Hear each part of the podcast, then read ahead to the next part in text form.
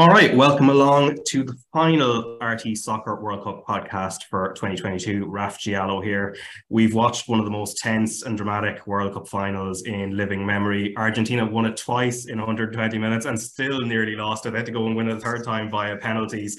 3-3 draw between Argentina and France at the Lusail Stadium, and then the Argentinians winning 4-2 on spot kicks. It marks 36 years since Maradona went and guided Argentina to victory uh, in Mexico. And it's also eight years on from the iconic image of Messi walking past the trophy at the Maracanã. But now Lionel Messi now it probably underlined as the greatest player of this generation has that moment and he has that World Cup trophy and we will talk about the whole GOAT conversation later on. But to do all that, I'm joined by Peter Brannigan of RTE Sport Online and also former Ireland international Keith Treacy. Uh, Peter, you know, if there's a Messi movie, and there probably will, because there, there seems to be movies about pretty much any current contemporaneous figure, they couldn't have written a better script in terms of the end of his international career. Yeah, unbelievable. Um, an absolutely fantastic, well, a fantastic game, probably uh, certainly from maybe 70, 75 minutes onwards, it was an absolutely enthralling encounter. Uh, yeah, I thought he got the winner in extra time, and I was thinking he'd done it. But then obviously he stepped up and took the penalty so well uh, in the shootout. So yeah, it was it was absolutely brilliant. And it was mentioned, I think, maybe in commentary or maybe by some of the lads afterwards that he, um, you know, he wasn't overly. He was delighted at the end, whereas all the other players were kind of crying. He, he like I'm sure he'll be telling the press conference he was relieved more than anything. But uh, yeah, absolutely unbelievable moment. And I suppose on that theme of his the movie about his life, who plays the part of Messi, Raf? That's the big question. That's an interesting one that we leave to well, if people want to tweet it in or whatever. Um, I, I won't I won't actually read the tweets, but um, we I, we, we will take requests. Um, but Keith, uh, where do you stand on this in terms of is it the best World Cup final you can remember? Uh, well, yeah. Look at the the this the extra time was really good. I think for probably in around the 80th minute when France came to life, that's when it really started to look as when Argentina were 2 0 up, France looked looked gone. They looked like they'd nothing. They ended up winning a penalty. Otamendi gets his pocket picked and then ends up giving away a silly penalty, quite similar to the Di Maria penalty, but that was the lifeline in. Uh, Mbappe goes and hits the back of the net. And within another 60 seconds down the line, they're two all in the game. And the one thing I really liked about was for me, this could end up sounding a bit silly. I don't think Mbappe had a great game. He scored a hat trick in the, in the game, but from open play, I, I, don't think he was he was in the game whatsoever. Crazy considering he scored a hat trick. I know two of them were penalties, but the one thing I really like is when uh, when that ball gets played over the top, he plays the little header inside, ball gets played over the top, he hits the first time on the volley. That's a confidence thing, you know. He'd only just scored his penalty, he hits it early. If he takes a touch, I think the Argentinians might just come and close the door on him Martinez gets a good strong hand in it as well, but there was just too much pace on the strike, and that was that was Mbappe's little little moments here and there that he, that he showed us. But yeah, Messi for all the walking he does, he's just so so dangerous, and he had that little bit of bite in him as well today. He went and won the ball back a couple of times, so.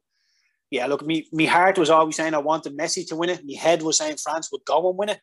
But yeah, I have to say I'm delighted how it worked out. And you know, whether or not Messi is the greatest of all time, it didn't hinge on this World Cup for me. I think he's he's up there anyway as the best of all time. Yeah, I think other than people, other than you know French supporters, I think uh, pretty much everyone else kind of felt that uh, sense of wanting to see a story unfold, and that's that's what has happened. But um, let's just start talk about the start of the game, Keith.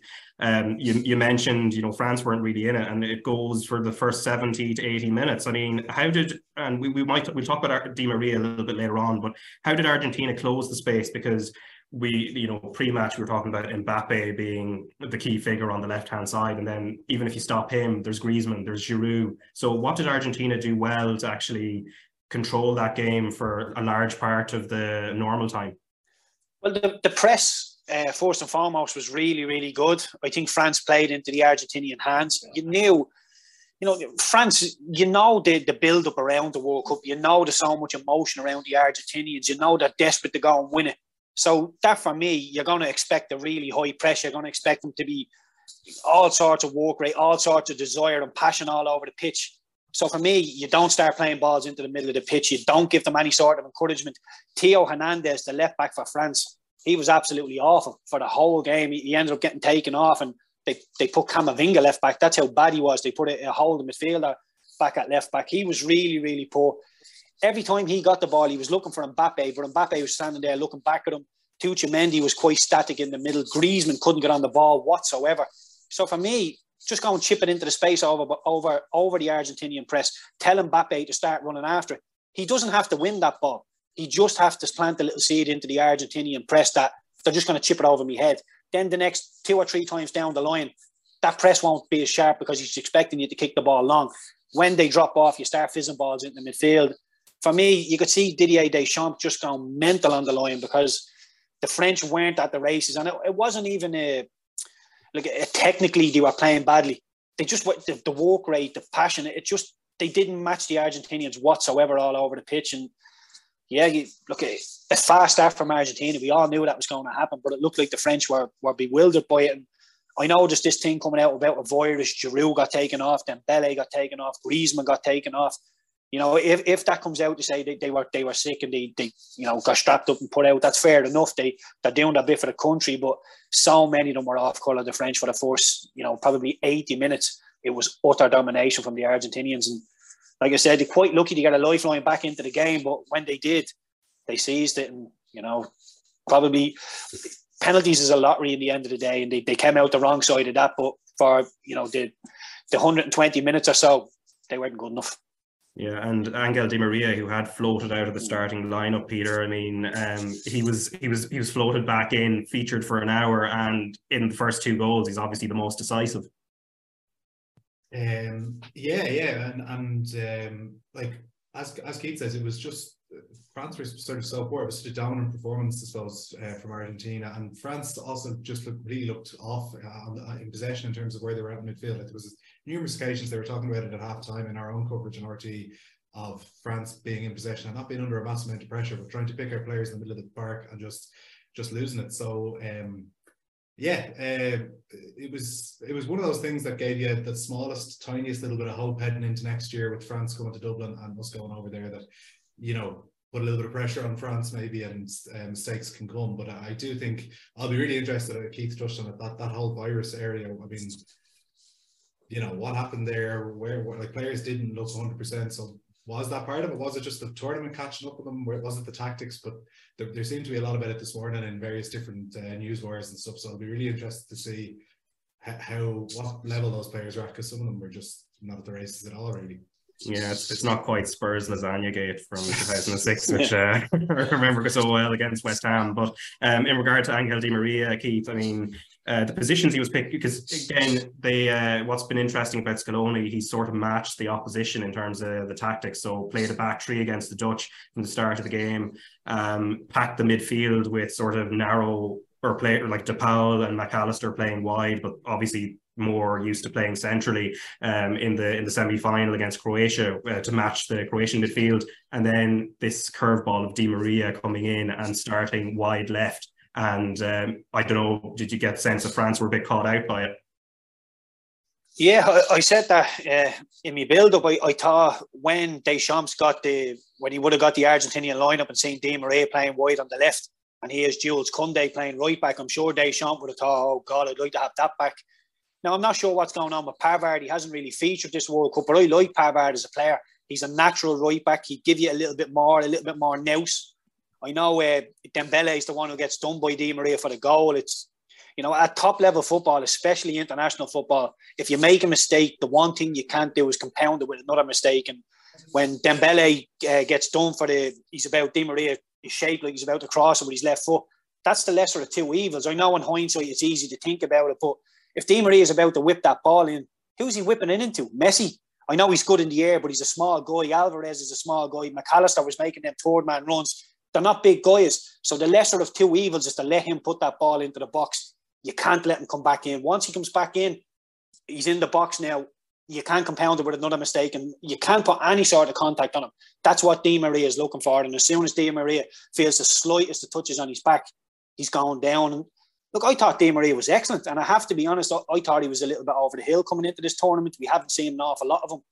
So much of his game is that bit of pace, that bit of uh, being able to manipulate the ball. I thought he'd lost the pace to get away from people, but he, he was excellent. He really was. He just hugged that left line, and Koundé was getting so tight to Varane that there was just so much space out there. And he took he took um, there was there was a dodgy enough decision for me to play Di Maria. When I seen his name, I thought, not sure about that. Mac Allister coming off the left, Alvarez and Messi up front, and probably be a better thing for me. But I got a spot on. Absolutely got a spot on. Fair play to, to Scaloni.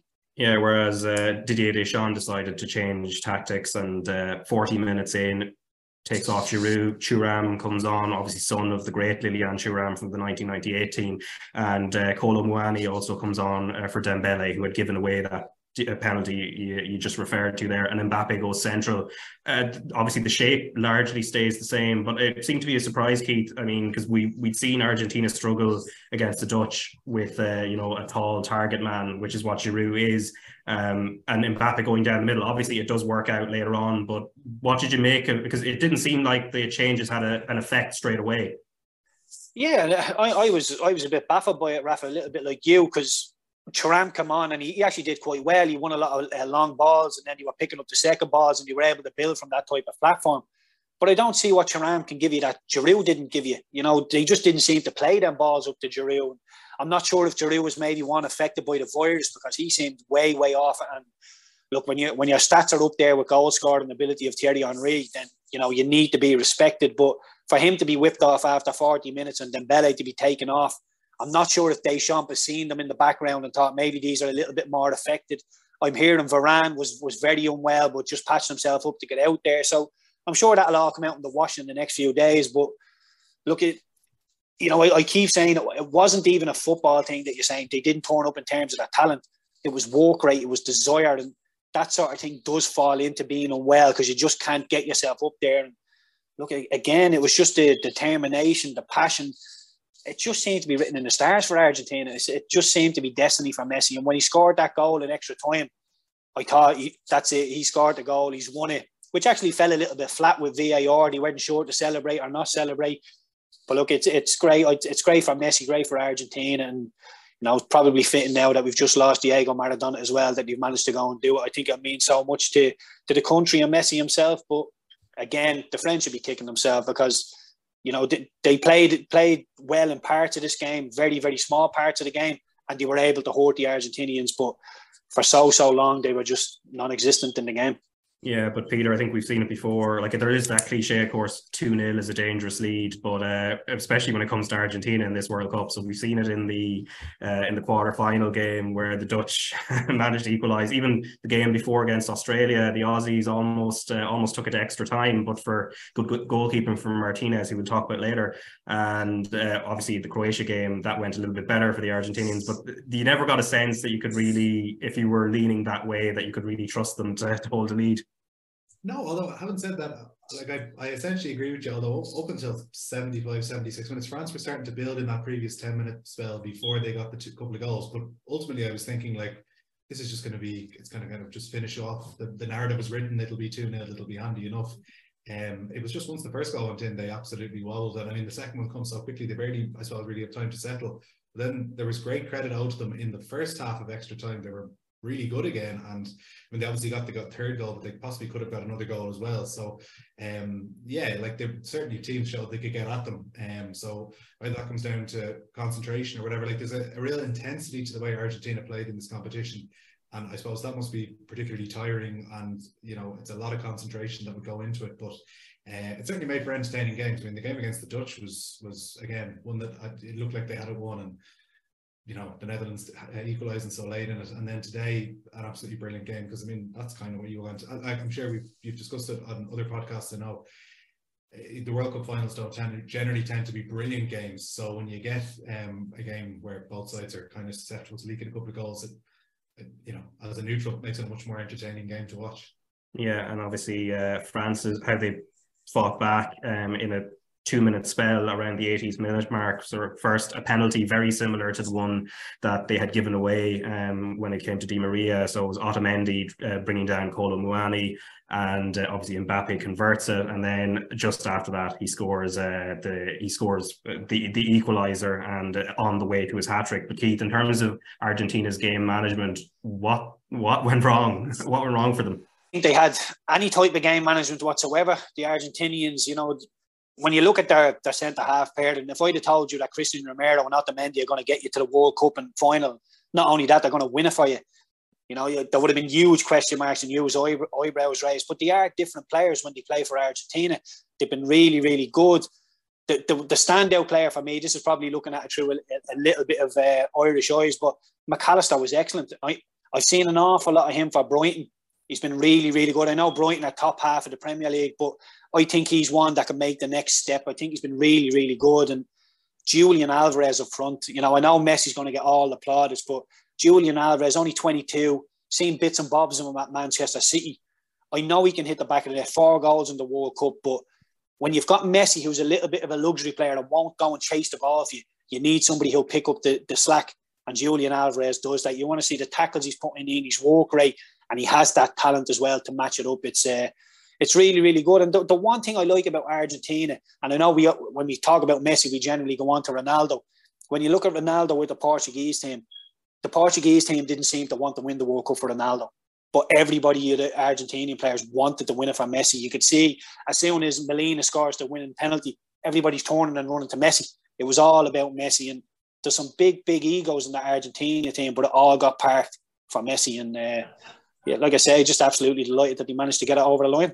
Yeah, and if we're going to talk about big egos in the Argentinian team, Peter, I think this is where we talk about Emiliano Martinez. Obviously, the lasting image of the goalkeeper uh, this tournament might be uh, how he handled that uh, goalkeeper the tournament trophy at the end. I'm not sure what we can really, if we can say too much about that, but but um, obviously, look, uh, he had a record in the Copa America of being a good penalty saver, and probably there was a sense that in comparison to Hugo Lloris, when it came to a shootout, he was going to make the difference. But he also made a world class save at the end of uh, extra time as well. Yeah, well, that was it. I mean, we were all jumping up and down the office for that chance right at the end when it looked like he was going to uh, score the goal. He, he made a save uh, with an area, I suppose, with his legs and just, you know, spread himself and made a brilliant save. But yeah, I mean, like you look at the records again through the matches. I, we were saying in the a couple of minutes ago about um, Argentina leaking goals, but it wasn't him. I mean, he was he was absolutely brilliant, and um, yeah, he was he was definitely willing to rile other players up and get up in their faces again, which is maybe something true of, of all of Argentina. But even the first penalty he saved, he very clearly ran across the channel of the French player, jumping up and down. It wasn't unintentional, you know, that kind of way. So um, but yeah, I mean, that's a right towards the end. That's what won it for them. That was that was the tournament for France. We all thought that that was going to be it, and TVs were all on at different times in the office, and people were kind of jumping up and all over the place. But uh, yeah, uh, he, he did absolutely superbly, and uh, we discussed it a lot ourselves about Hugo Lloris and whether you back him in a penalty shootout. And I think you know, we, we said, we kind of said there was an element of Shay Given against Spain and Mendieta back in 2002 to one of the penalties, but there was there was a couple of occasions when he just for a couple of the penalties, he didn't really get in anywhere close to them. So, um, despite the level he's playing at and despite how good he can be, I don't know, he didn't look mass like overly confident as the tournament progressed, even though France were winning. So, um, yeah, I, I, as you as, as you said, like I would have backed uh, backed Argentina purely based on goalkeepers, um, going into a penalty shootout. Yeah, and Mbappe scored three penalties um, across 120 minutes in penalty shootouts, obviously two in the game, and then um, both him and Messi went up first and scored their kicks after that, and, and obviously Mbappe as well. Just to note, uh, it's first hat trick in a final since uh, Geoff Hurst in 1966. Albeit maybe some of the Germans might uh, supporters at the time might claim that uh, that might be a brace rather than a hat trick, but uh, that's uh, that's an argument for another day. Um, and he also claims the golden boot, and he's just one goal off Just Fontaine's French Record for goals in a World Cup. He's got uh, 12 overall, which is outstanding for a player who's just turned 23. On the other penalties that the French took, actually, Keith, uh, any thoughts on them in terms of, was there anything you noticed in terms of maybe technique or anything that was a bit off? Just looking at, at Tchouameni taking his penalty, I, I, know he's only a young guy. I'm not sure whether somebody should have stepped up a, uh, an older statesman. You never like to see the, the young lads getting getting put up there, but look, you have to hit the target from a penalty. I know he's trying to get it right into the corner, but you know the bare minimum is to hit the target from a penalty, and yeah, it's just not good enough. And it's just another aspect of the game where the French fell down. And when it can, when it comes to penalties, it, it really is a lottery. But when you've got Messi standing up and he just walks up to the ball and slowly strokes it into the corner, and Hugo Lloris is going one way and going the other you're just thinking he's settling everybody. You see your star man going up and saying, "Don't worry about it, lads. This is quite an easy thing to do." But it didn't look easy for the French, that's for sure. Yeah, and uh, Peter, I suppose before we uh, before we started recording, we were talking about like just the different ages of the people who are going to be on the podcast. So Keith, uh, 34, I believe, uh, Peter and myself at 33. So more or less, I think we're we've seen the same World Cups and the same generation of players uh, coming through. But uh, Peter, in terms of the the our generations hold this all this go chat, and we'll talk about the overall one in a sense soon. But uh, in terms of the this Messi Ronaldo thing, it this was probably answered before the final anyway. But definitely now, I think there's a, there's going to be a separation. Yeah, for, for as much as these things are worth anything, I mean, as Keith touched on earlier on, I think I think Messi's greatness was already written long before he won this World Cup final, and the what he's done over the last what is it fit what 16 years ago 16 and a half years ago since he made his World Cup debut for Argentina? Like it's long since written. We know how good he is. Um I suppose it's like a narrative thing. It's, it's something for us to talk about the fact that he went and won it at the end. But I mean even in the uh, even in the games earlier on in the game against Croatia like a couple of times he got down that right wing for one of the goals as well where he you know it looked like Croatia had him and got him in the right position and he just turns quickly at you know at the age he's at he's still able to do it. So yeah, like he's he's he's definitely the once in a generation player. Um, I never saw him play, Raf. I don't know if you ever got to actually see him in person. Oh, Messi, yes. Uh, once when I was on Erasmus in 2008, living in Seville, um, had to pay over the odds for, to, go, to go and see them. Barcelona, who I didn't realize at the time were going to be the, uh, you know, the greatest club side we've probably ever seen. Um, so it was just at the start, the first seat, Pep's first season, first few months of it. And yeah, Messi scored a couple of goals couldn't like uh, I could probably sit here and tell you I remember the goals and all that all that well. I don't, but uh, anyway, he's gone on to be the great of the generation. So kind of privileged to have seen that because I don't think I'm gonna I don't think I'll have the chance to to watch him again. But um, even more importantly, Keith, you have um, you've actually shared the pitch with him. Your debut, am I right, for Ireland against Argentina, August 2010. Uh, what do you remember of that? And I suppose following Messi's career from afar after that as well. well, uh, I didn't get to share. Well, maybe I did. Maybe a, a, second or so, I got to share the pitch room. As Trapattoni turned to me and told me I was coming on, I went and stood on the halfway line, getting the numbers and the boots ready. And I looked up, and Messi's coming off for Argentina. So literally, oh. as I was coming on, Messi was coming off, and I was about a yard away from him, just just looking at him, absolutely starstruck, just wishing he would be still on the pitch. But look, I, I managed to see him once or twice playing for Barcelona in that in that great team, as you were saying, Raf, and he's the one last luxury player. You know, people are putting Neymar and Mbappe, Ronaldo up there. He's the one uh, luxury player. He's the one player that you can say, okay, you can walk around, and when we win it, we'll give it to you, and you make things happen. Because when the chips are down, Messi delivers it, whether it's for his club or whether it's for his country. He always, always delivers. So he's the one last luxury player. And look, I, I, I never played against Messi. I've managed to play against Ronaldo when he was in his prime, and look, Ronaldo was a serious, serious player, but for the way Messi can manipulate the ball when he's got old and what we're talking about, the way he went past Gvardiol when he was playing Croatia and then stopped them again at the at, the 18 yard line and then does them again and goes to the end line. He's managed to reinvent himself and I don't think you'd see Ronaldo now running past people, stopping them and running past them again. He's had to change his game to a certain extent. But I think Messi is the one who's constantly involved in his game. The pace, people have caught up with him he'll manipulate the ball that little bit better. He'll move the ball one or two touch, and he really is just a joy to watch. And sadly, I know we all look at him and think, "What a great player! He's excellent." I sadly I don't think we realise how good he is until he's actually gone, and we're looking for the next Messi. I know we're, we're already putting that that type of title into Mbappe, but totally, totally different players. The way Messi can just make a show of people, and Mbappe can run past you, but Messi can make you look very, very silly at times. Yeah, and as I said, in terms of uh, we've we've been privileged to watch, Messi in this in this generation. He's definitely going to go down as the greatest of the this last twenty years or so. And there have been some other great players, as you mentioned, Ronaldo. You go back to Zidane and, and the likes as well. But um, we're probably not old enough to really remember Maradona and his pomp. Certainly not old enough to uh, remember Pele. I think that's a, that's for the grandparents' generation or so. But uh, where would you put him in terms of what what you may know or what you have seen of the likes of Maradona? And Pele. And now that Messi has this World Cup on top of it, and he played such a huge role in getting Argentina over the line, is he is is he the greatest of all time for you? I think he has to be. I think, uh, look, I, I, said before, I think he was already the greatest of all time coming into this World Cup. But, and I don't mean this in a disrespectful way, but to bring that Argentina team and win the World Cup with them, that's an outstanding, outstanding achievement. I know there's sprinklings of superstars in there, but as a team, without Messi, they just unravel into being a, a fairly average enough team. When you look at Romero and Otamendi, they, they, they've been excellent. But Rodrigo, De Paul, Mac Allister stepping up as well. Alvarez looks like a superstar in his own right now as well. But Messi's the one. You know, if you take Messi out of that team at all, just starts to unfold. It's it's the the stardust. And look at when you've got Messi in your team, you're never going to be completely out of a game. And that's what I, I loved about Argentina. The defending at time has, has left question marks over them, but it's Messi just filling gaps. You know, there, there is weaknesses in that Argentina team, but with Messi there, he just seems to be able to, to cover all the cracks and, and, and get the wins for them, which is, look, for me, like, even France on paper are a much better team for me than Argentina, but it's the Messi factor that has won the World Cup for Argentina. So for me, if there was any doubt in some people's minds, it should be completely gone now. We should be the best of all time. Like you say, Raf, we're probably not old enough to. We've seen bits and bobs of Maradona, but I think Messi is more important to this Argentina team than Diego Maradona was back then.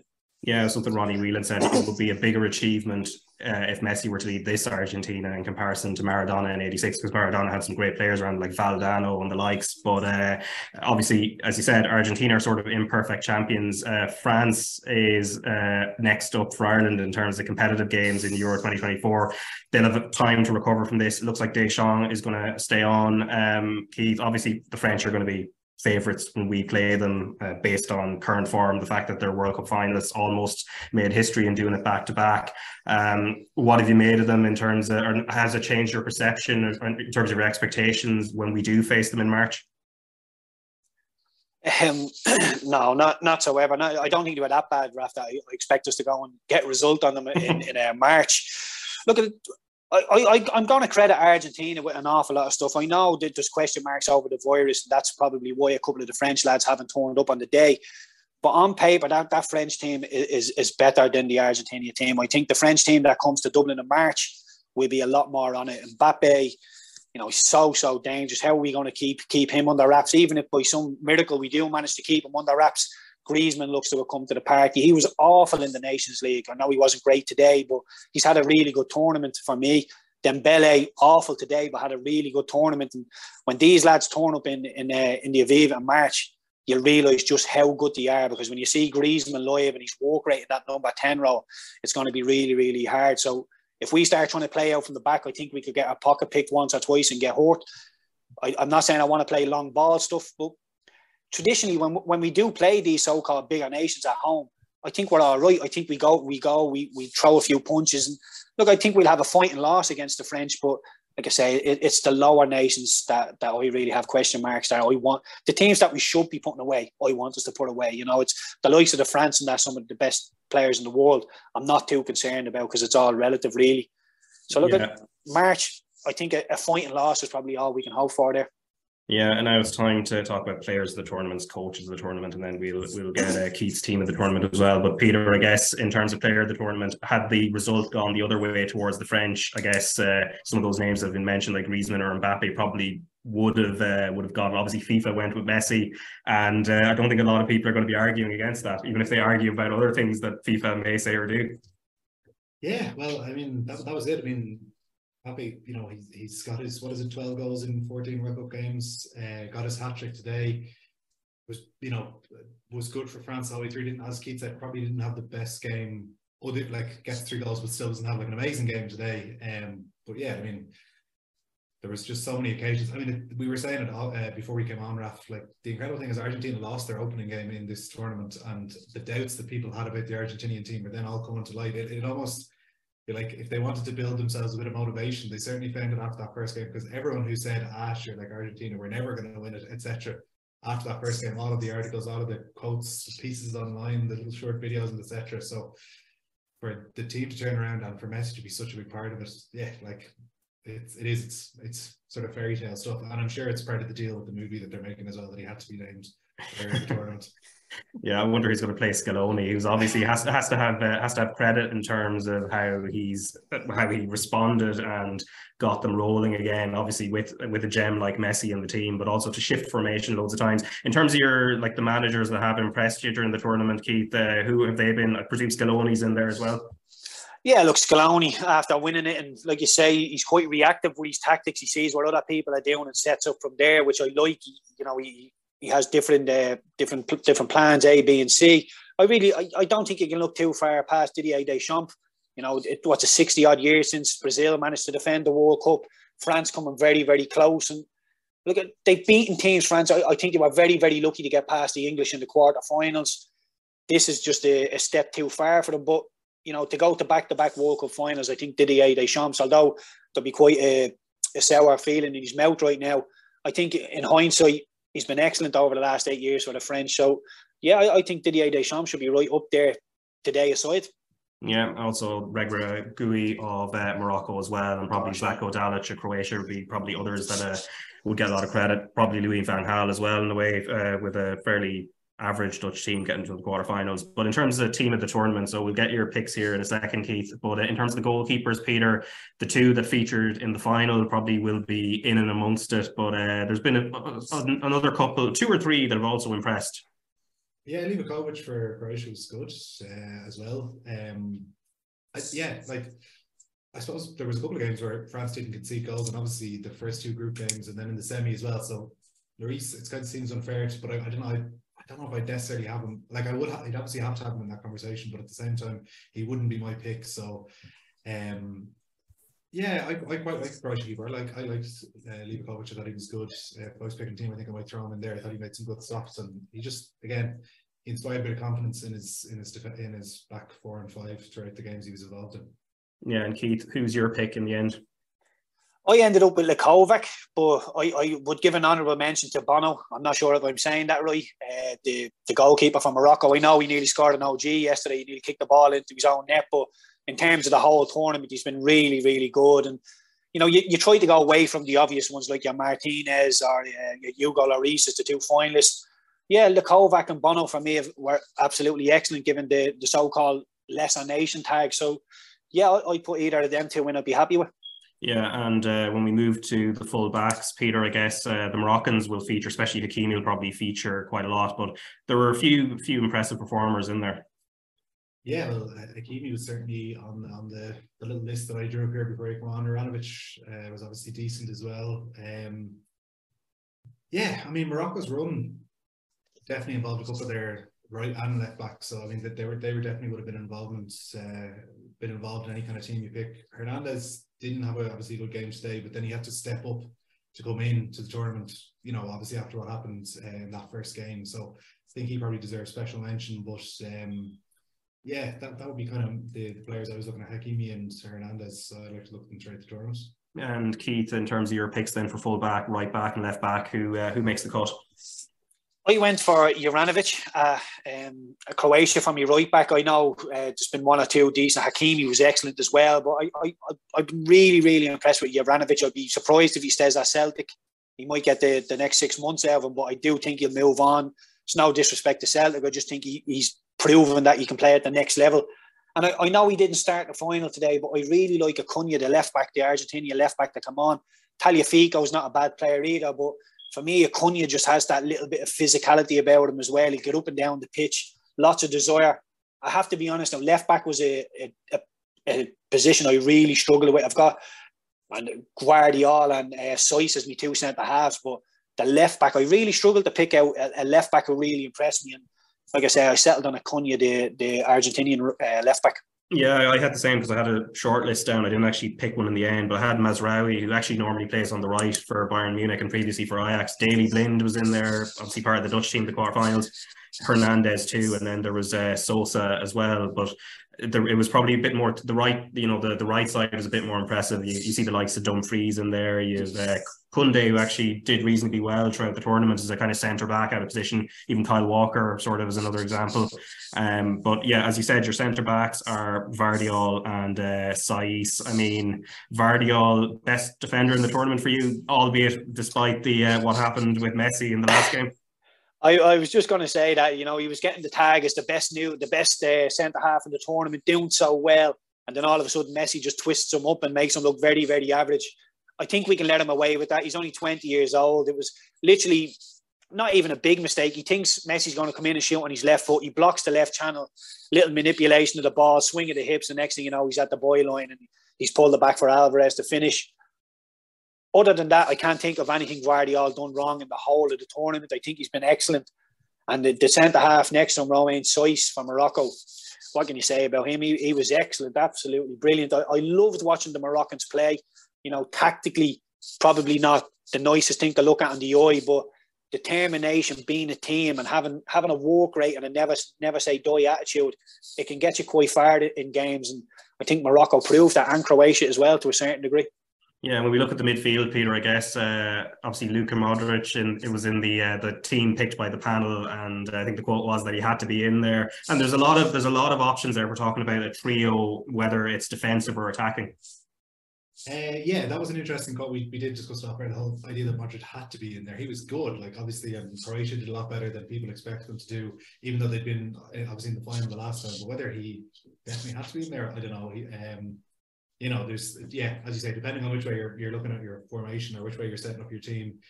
Like Mac Allister will probably get a shout in there. Uh, Jude Bellingham was good, obviously. Um, Amrabat for Morocco, which I know I've kind of mentioned Morocco players, but it was just a kind of a breath of fresh air, a team that I I admit, openly admit, I had absolutely no idea really about before the tournament kicked off. So you were trying to learn as as you went, looking at those players. So yeah, those three lads would definitely be in if I had to pick uh, players in that area of the pitch. But yeah, Modric was good, but as I said, I think it's possibly overstated that he has to be in there. It's it's that thing that at the end of the season or at the end of competition or whatever it might be, it's it's a, a, vote based on maybe things he's done in the past more so than that's not to say that he wasn't good in this tournament, he was, but whether he was in your pick of three or four players in midfield, I wouldn't be so convinced. Yeah, and Keith, in terms of the formation you picked for this team, what was it, and also did Modric make it into your midfield? Yeah, Modric made it into my field. I've, I've gone for a, a 4 3 3. So I've gone with Amrabat holding as a holding midfielder, just protecting the back four. I've then gone for Mac Allister and Modric. And to be honest with you, I've been impressed with Mac Allister, but today in the final, when the chips were down, he was absolutely excellent. He has that little bit of talent and the walk rate as well is, is a big, big thing for me. And Modric, with the way the Croatian midfield just seemed to control every game from the middle. I know they're a little bit toothless up front, but you know, Modric has never been really renowned as a, as a great goal scorer, but you can give this ball, you can give this boy the ball, you can fire at his Adam's apple when he's got players around him and he'll just control it and play it off. And so, so clever with his movement. And yeah, Modric, probably his, his last game for Croatia, he, he, deserves it. And when it was coming to the nitty gritty, when people were saying, oh, I'd love Messi to win it, I'd love Messi to win it, I was also saying, but what about Modric? You know, a, a brilliant professional, never puts a foot wrong in terms of the media or his personal life. So I wouldn't have been upset had Modric have uh, lifted the World Cup trophy. Yeah, so my my midfield is Mac Allister, Modric, and Amrabat. Two, uh, two, two. I wouldn't say flair players. Mac Allister a bit of flair, Modric a bit of flair, and Amrabat has the a little bit of physicality in there as well. Yeah, and uh, in terms of your front three, I can I can probably guess two of them, but uh, who uh, I suppose you can probably just reveal exactly who, who those obvious two are, and also who the third uh, player that goes in alongside them is. Yeah, well, I've got Messi through the middle, obviously, with his seven goals. It, it, speaks for himself. So I don't think I need to need to defend that one. And Mbappe coming off the left with his eight goals. Again, don't really need to defend that one. And and Julian Alvarez coming off the right, you know, not exactly as a winger per se, but just trying to be that link towards Messi and, and Mbappe. For me, you know, you're looking at there's so much talent around this World Cup, but Julian Alvarez has just forced his way in there for the four goals. And you know, you're looking at the Argentina team, you think Messi can't do it all by himself. I know he did a, a large, large degree by himself, but them four goals, if you take them out of the Argentina team, they really do struggle to to progress through the round. So Alvarez a huge, huge part of what Argentina did, as was Messi and Mbappe. You know, just just so so dangerous with that pace. So Alvarez, Messi, and Mbappe the front three for me, which I'm sure a large majority of people would have went for. Yeah, for sure. And obviously, uh, an, uh, 11 players there who contributed what was a really good uh, tournament on the pitch. Obviously, Peter off the pitch as well.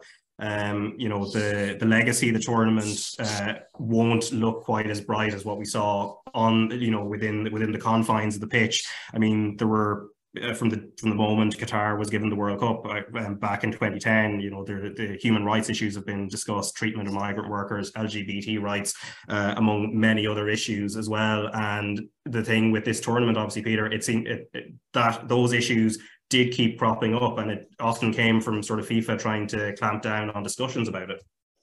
Yeah, and like look, probably the guts, not not maybe no more than a million. I'm not exactly sure the figures just yet, but there'd be close to a million people who watched it in RTE across TV and the player. Um, there are billions watching around the world. So there, there was a, a narrative maybe before the tournament that because of the things that had happened off the park, because of the uh, issues related to LGBTQI rights, women's rights, the death of migrant workers, that people weren't going to watch the competition, but ultimately like this is how these things work. You know, people ultimately will watch such a global event like the World Cup. So that that kind of that whole element of people not watching the tournament was gone fairly quickly. Uh, obviously, what happened on the pitch was fantastic. What happened off it, yeah. I mean, this the quote that stood out for me was from Nasser Al. It was about ten or eleven days ago, and he was the CEO of the World Cup, and he said, "Death is a natural part of life." And I kind of thought, like, that is a particularly unimpressive quote to put out in defense of the fact that, you know, I know like the Qatari figures are, I think, 40 who've died related to workers at the World Cup. The Guardian had the report that said six and a half thousand. So I don't know where it is in between that the figures are, but whether it's three, whether it's 40, or whether it's six and a half thousand, death is an, is an actual life is, is a fairly terrible way to try to dismiss the whole thing and say, well, the tournament was a success, so it doesn't matter. So that's the whole question. Darren Maloney said in one of the other podcasts. I'm not sure if it was one of yours or after one of Mikey's. In six months' time, that's when the real questions will have to be asked because it's easy for everyone to pack up now. Everyone goes home. They enjoy watching the tournament. It was a brilliant end to the final from the 80th minute onwards and all the excitement we had. But what happens in six months? Um, and also, how much say should sport and football have in all of that? Like, there's unquestionably questions around FIFA. If these tournaments, okay, the people involved who awarded this tournament are not necessarily there anymore, although some of them still are. Um, so the question then becomes what is the impact on football? If there's still money to be made for people at the top, will tournaments like this still continue to happen? Should they only be held in Europe or North America as well? There's there's so many various things to be talked about, so it's impossible to kind of break it down into a couple of sentences, but I do think that was the line that really stood out for me. Whatever about Infantino calling it the best World Cup ever, like he's going to say that, but when they're actually saying people involved in the Qatari administration that sure, like death is a natural part of life, that was the one that stood out that made me think like it's just it's a mad position to be in watching a World Cup, considering you know, as we said earlier on, like France '98 or uh, Korea and Japan 2002, those early World Cups that I remember. It's just a completely different kind of environment for a World Cup to happen in, I suppose. Yeah, because just on that point, um, I think I'd mentioned it on the podcast a few times. In this interview, you can see it on um, YouTube. So it was pr- prior to the tournament, sort of late uh, late October, um, speaking to Amnesty International's head of economic and social justice, Stephen Cockburn, and at the time, direct quote, he was saying in regards to the whole compensation package thing, Peter, that um, they were, you know, time is running out in terms of compensating migrant workers affected by uh, the issues related to the building of stadiums and infrastructure in Qatar. And you know now we time has moved on and we're right at the you know at the very end of the tournament you know the conversations are going to move on about the next euros and then the 2026 world cup which we'll touch on very briefly before we go but um yeah, there's as you said, there's going to be this sense of will you know will the spotlight remain as strong on Qatar uh, over the next few years now once the the football family as it is called sort of move on. Yeah, and that's the key takeaway from all of this. Um, it's easy to do it now, and I mean there was even various quotes from some of the journalists. Some journalists were saying, "Well, things aren't so bad in Qatar. We've had a good experience, etc., etc." there was a good quote from uh, from Gavin the 42. He sort of said like we have no idea what's happening at the World Cup because we're only being brought through the media section on particular public transport, etc. So we're not really getting to see what things are like over here. So that will be the real question, and that's maybe when you know it becomes more of a news item where news journalists will have to kind of follow up on it and. It'll be really interesting to see who does what happens in six months' time or a year's time in terms of um, what's being reported on, what's being mentioned, or even in the build up to the next World Cup, because I'm sure you're going to touch it. It'll be a different. I I can't imagine we're going to have, you know, six and a half thousand workers dying in building stadiums in North America or in Mexico or whatever. So it's going to be a completely different kind of build up. There'll still be criticisms, but not in the same way. So it'll be interesting to see in the build up to the next World Cup. Is there any comparisons or returns to Qatar or that kind of thing, and, and how that comes about? But yeah, at this moment in time, as I said, people watched there was massive viewership. You know, they had record um, revenues. I think it was something like just over seven billion euro that they took in FIFA. So from their end, it's ticked all those kinds of boxes. And as you said, they've managed to get through it now. We're at the other side, so it's it's going to be really interesting to see what comes about. Yeah, and Keith, uh, that next World Cup, of course, happening in the United States, Mexico, and Canada in the summer of 2026. But what's going to be different, of course, is it's going to be a 48 team tournament. So this 32 team format, which seems to work well, uh, at least mathematically, and also in terms of the eye test, in terms of the matches that we see, that's going to be uh, a bygone thing. Are, a, are you in favor of the of this expansion, which looks like it is gonna it is um, set in stone. And if uh, and even if you're not, what format in terms of group stages and things you think would actually work in terms of maintaining a good level in the tournament? It's, it's a tough one to answer, Raf, because you know there's, there's certain uh, nations that have come into this tournament, the likes of your Japan, Morocco, a couple of others that you're thinking they're just cannon fodder. You know, they're just going to get lashed over by everybody. But the Japanese were really good. Croatia were obviously very good. Morocco went and got to the semi final. So we all love an underdog story, you know. So we, we want these these so called lesser nations to be able to make their way in and, and make things happen. And look again from an Irish point of view, I think we could we could branch it out to hundred nations and maybe then we get into it. But look, I think the bigger the better. You know, the, the more nations in it, the better. But I, I do see it from a footballer's point of view, the, the, a top footballer's point of view. There's going to be so many games that there's more countries, there's more qualifying games, so on and so forth. And with Giovanni Infantino saying he wants a Club World Cup as well in the next couple of years, I just don't see where the lads get a break. And, you know, if you want to keep the, the standard of football as high as it is, you need to give the top lads rest. And at the minute, they're just not getting that. I'm all for a Club World Cup, but like I say, I'm just not sure with me with me footballers hat on where it comes in and where the lads get the rest. Yeah, and also the Club World Cup, Keith. I guess it's a bit of a strange one because uh, the strongest teams are pretty much all playing in the Champions League in Europe. I mean, uh, there's obviously some good sides in South America that play in the Copa Libertadores, but I don't see how um, that doesn't just evolve and uh, eventually, once you get to the latter stages of a Club World Cup, that it just ends up being like a European Champions League. Yeah, but again, I don't think Infantino's too worried about who gets to the final in terms of the, the Club World Cup. I think he's more bothered about how many many millions or billions he can bring in uh, hosting the tournament somewhere. So again, Infantino's just worried about bringing more money in. We said he brought over seven billion euro in during the World Cup, a massive, massive success. And let's not forget there was huge, huge outrage. There still is about the, the tournament being held in Qatar.